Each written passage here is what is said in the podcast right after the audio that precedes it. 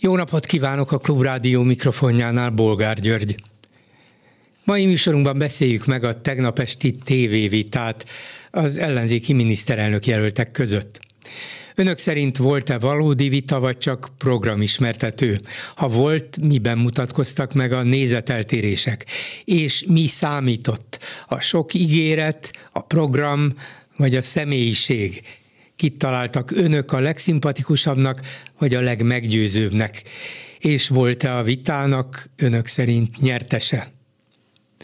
Ehhez képest részletkérdés, de érdekes, hogy a szocialista Tóth Csaba, aki a szocialistákon kívül több más ellenzéki pártnak is a közös jelöltje Zuglóban, följelenti a Partizán műsorvezető szerkesztőjét, Gulyás Mártont, aki szerinte a TV interjújában Karácsony Gergelyel olyan kérdésekbe csomagolt vádakat fogalmazott meg vele szemben, amelyek kimerítik a rágalmazás fogalmát. Tóth Csaba ezek után nem megy el ma este a Partizánba, ahol hatházi Ákossal, az ő kihívójával lenne vitája. Mit szólnak aztán a pápa látogatáshoz és a magyar vezetőkkel lezajlott rövid találkozójához?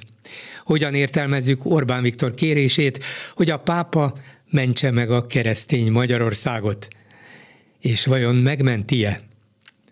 Végül beszéljük meg, hogy az Örkény Színháznak nincs joga védettségi igazolványhoz kötni a színház látogatást. Erre az adatvételmi hatóság szerint nincs érvényes jogi felhatalmazás. És vajon újságírók, ügyvédek, üzletemberek titkos megfigyelésére van?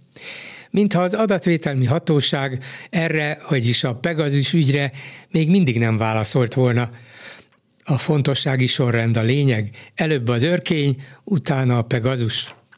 Telefonszámaink még egyszer 387 84 52 és 387 84 53. A telefonnál pedig Márkizai Péter, a Mindenki Magyarországa mozgalom elnöke, Hódmezővásárhely polgármestere, miniszterelnök jelölt. Jó napot kívánok! Jó napot kívánok! Mindjárt és elsősorban az ön saját benyomásairól kérdezném önt a tegnap esti vitáról, de a hallgatóknak hadd mondjak annyit, hogy mind az öt résztvevőnek elküldtünk egy kérést, kérést hogy néhány percben hajlandó összefoglalni, mit gondol a tegnap esti vitáról. Ön és Fekete Győr András azt mondta, hogy természetesen a másik három jelölt sajtósain nem jutottunk túl, úgyhogy ezek szerint ön és Fekete Győr András fog válaszolni, legalábbis ma. A kérdés tehát változatlan, milyen benyomásokkal, milyen érzésekkel hagyta el tegnap a stúdiót?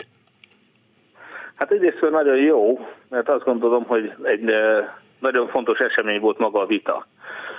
Nem csak hasonló vitára nem került sor már 16 éve vagy 15 éve Magyarországon, Tulajdonképpen ebben a formában persze ez egy első alkalom volt, ugye korábban miniszterelnök jelöltek a két külön párt részéről vitatkoztak, de már az idejében is többször javasoltam, hogy hasonló vitákat rendezzünk, hiszen ez az, ami a legtöbb emberhez eljut Magyarországon, még a fideszesek is, és természetesen a bizonytalanok is megnéznek egy-egy ilyen vitát, és segít nekik eldönteni azt, hogy 2022-ben kire szavazzanak, illetve egyfajta képet kaphatnak arról, hogy milyen lesz, hogyha az ellenzék fog győzni 2022-ben.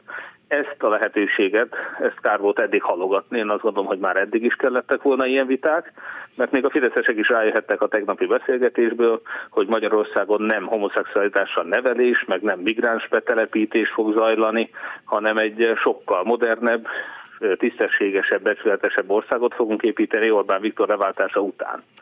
ez, ez volt az elsődleges benyomása és érzése, és gondolom, hogy ebben sokan egyetértenek önnel, de a saját szerepléséről, vagy a versenytársai szerepléséről mit gondolt akkor, és mit gondol így utólag?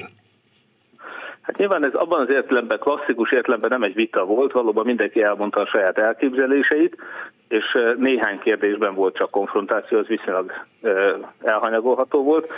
Az egyetértés önmagában nagyon jó. Én azt látom, hogy olyan nagyon fontos kérdésekben is, mint az elszámoltatás, mindenki hangsúlyozta a kérdés fontosságát. Én ott inkább a hitelességben és a tettekben érzem a különbséget. Azt nem tudom, hogy ezt mennyire sikerült a vitában kifejtenem, de azt gondolom, hogy ez egy nagyon fontos kérdés, és nagyon jó, hogy beszéltünk róla. Látom, hogy más jelöltek is nagyon jól el tudták mondani a gondolataikat, talán adjam kellő meggyőzően.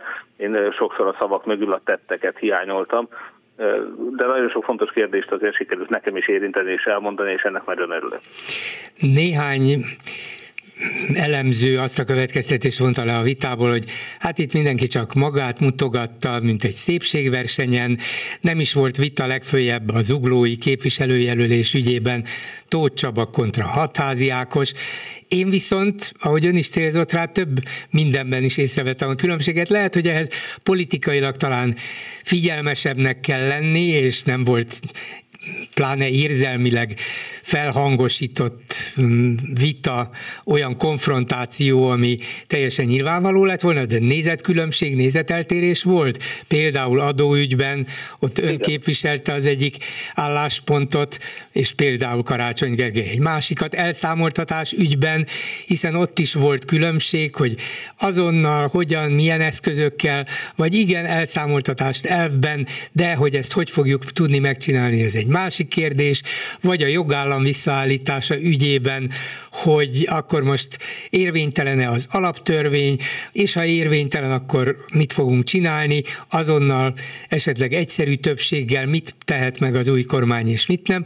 Voltak itt különbségek, nem? De, és ezek mind nagyon fontosak, amit szerkesztő úr is említett. Kezdjük akkor visszafelé. Tehát az alaptörvény érvénytelenségét most már nem csak én, így már nem csak Dobrev hanem Jakab Péter is kimondta. Ez volt az első ilyen alkalom, tehát az öt jelöltből hárman egyértelműen és egyértelműen, bocsánat, állást foglaltak a tekintetben, hogy a Fidesz hatalmát bebetonozó kétharmados többséggel kinevezett vezetőket azonnal le kell váltani, és azok a törvények is semmisek, amelyek az alaptörvény szerint is érvénytelenek, hiszen az alaptörvényben is szerepel a kizárólagos hatalomra törekvés tilalma. Tehát az, hogy ezt a Vörös Imre alkotmánybíró által megfogalmazott álláspontot immár az öt miniszterelnök jelöltből három valja, meggyőződéssel állítja, a számomra egy rendkívül megnyugtató. Sőt, ha ha megengedi, a végén Karácsony Gergely talán a három legfontosabb teendőjét összegző egy percében elmondta, hogy ő is az alaptörvény érvénytelenítése mellett van. Legfőjebb korábban ő azért volt más, vagy azért nem volt ennyire egyértelmű, mert úgy gondolta, hogy, vagy azt fejtette ki, hogy de azért az kérdés, hogy akkor most mindent megsemmisítünk, vagy éppen gazdasági lépésekkel, gazdasági eszközökkel próbáljuk meg ellehetetleníteni azokat a fideszes intézményeket, amelyek eddig működtek és vonták ki a pénzt. Tehát, mint hogyha elvileg benne lenne ő is negyedikként, csak talán a gyakorlati megvalósítást képzeli el másként. Hát a fideszes oligarchák és a Fideszhez köthető tolvajok, nem tudok szebb szót mondani erre, azok annyi pénzt elsiboltak az elmúlt 10-11 évben az országban, hogy az egy naív elképzelés, hogy a pénzcsapok elzárásával őket gyorsan ki lehetne véreztetni és térdre kényszeríteni, amikor ilyen sok száz milliárdos vagyonokat halmoztak fel különböző számlákon, sokszor nem is az országban, akkor egy egyszerű pénzcsap elzárással, hát én azt gondolom, hogy még négy év alatt se lehetne őket térdre nem hogy azonnal, amennyi időnk nekünk erre van. De hadd térjek át egy másik kérdésre, hogy ez a Tiborc adó, amiben valóban nem értettünk egyet. Én azt mondom, hogy a tolvajokat nem adóztatni kell, hanem el kell venni a lopott vagyont. Ez egy nagyon fontos kérdés. Azt gondolom, hogy ebben is talán én képviseltem a többségi álláspontot, de nagyon remélem, hogy Karácsony Gergelyt is meg fogjuk győzni ebben az esetben. De mondhatnék más példát is, hogy ne ezt említsem, hogy az elszámoltatásnak a hitelessége volt egy másik kérdés, ahol talán legélesebben Fekete Győrre Péter csaptak össze, de ugye a Tóth Csaba koalícióban a Jobbik mellett a DK és a Szocialista Párt is ott szerepel. Én azt gondolom, hogy ha hitelesen meg akarjuk győzni a ma még bizonytalan választókat, hogy nem leszünk többé következmények nélküli ország, akkor csak olyan jelölt jöhet szóba erre a feladatra, aki a korrupció ellenes harcos Hatházi Ákos és Tóth Csaba küzdelmében Hatházi Ákost támogatja. nem lesz elég, vagy nem lesz megoldás az, hogy az előválasztáson a választók majd ítéletet mondanak, ha hatházi Ákost fogják kihozni győztesnek, akkor pedig az összes többi párt, amelyik eddig Tóth Csabát támogatta, beáll hatházi mögé? Ez egészen biztosan így lesz, de azt szeretném mondani, hogy önmagában az a tény, hogy a hát mondjuk a parkolási botrány, vagy a Karácsony Gergelynek a kiszivárgott hangfelvétele után bármely párt is Tóth Csabát támogatta ebbe a küzdelembe, az mindenképpen az ellenzék számára egy kiküszöbölendő csorba. Tehát ezt, ez ugyanaz, mint amikor azt gondolom az ellenzék nagy szerencsére Bíró László Borsod 6-ban visszalépett. Jézsó Gábor javára, tehát Bíró Lászlónak a korábban is ismert kijelentéseivel azt gondolom, hogy egy olyan terhet tudott volna csak rakni az ellenzékre, amely a 2022-es sikeres kormányváltást kockáztatta volna. Én Tóth is hasonló kockázatnak látom, viszont viszont bárkit, akit úgy látunk, hogy még csak meg se kísérelt elszámoltatni a Fidesz, nyugodtan tekinthetjük a Fidesz ügynökének is, tehát bárkit, akit, aki ellen a Fidesznek éppenséggel lenne nyomozási lehetősége és elszámoltatási kísérlete, én azt gondolom, hogy azok olyan zsarolásnak vannak kitéve a Fidesz részéről, ami számunkra felesleges kockázat. Gondoljon bele abba, hogyha mondjuk a következő parlamentben a százfős többség az alig néhány plusz mandátuma lenne meg, akkor a Fidesznek elég lenne négy-öt ellenzéki képviselőt átfordítania, és már is tovább kormányozhatna Orbán Viktor. Tehát fölösleges olyan kockázatot vállalni, hogy zsarolható embereket juttassunk be a parlamentbe. Én nagyon remélem, hogy minél kevesebb ilyen lesz. Visszanézte a tegnapi tévévitát? Egy, egy részét igen, hát nyilván az egészet nem az ahhoz nagyon hosszú volt, és őszintén szóval megnyugodtam a tekintetben, hogy én magam ugyan viszonylag kellemetlen éreztem ott magam, kicsit melegem is volt, meg úgy éreztem, hogy nem sikerült mindent elmondanom, amit szerettem volna, vagy nem úgy, de azt gondoltam, utólag visszahallgatva azt hallottam, hogy azért nagyon sok fontos dolgot még így is sikerült elmondani, és fontos üzeneteket sikerült átadni. Mit mondtak önnek, akár a családtagjai, akár az ismerősei, akár nem ismerősei, csak távolabbi szimpatizánsai, nyilván azok inkább dicsértek, mint, mint bíráltak, de nekem az volt a benyomásom, hogy ahhoz képest, hogy ön itt a hát mondjuk a legtapasztalatlan, még akkor Fekete Győr Andrással együtt, mert mégiscsak önök a két teljesen új szereplő, vagy majdnem teljesen új szereplő. Nagyon magabiztosan érezte magát abban a stúdióban, lehet, hogy meleg volt, de mindig tudta, hogy melyik kamerába nézzen, hova beszéljen, úgyhogy szerintem nagyon jól kiismerte magát ebben a közegben is.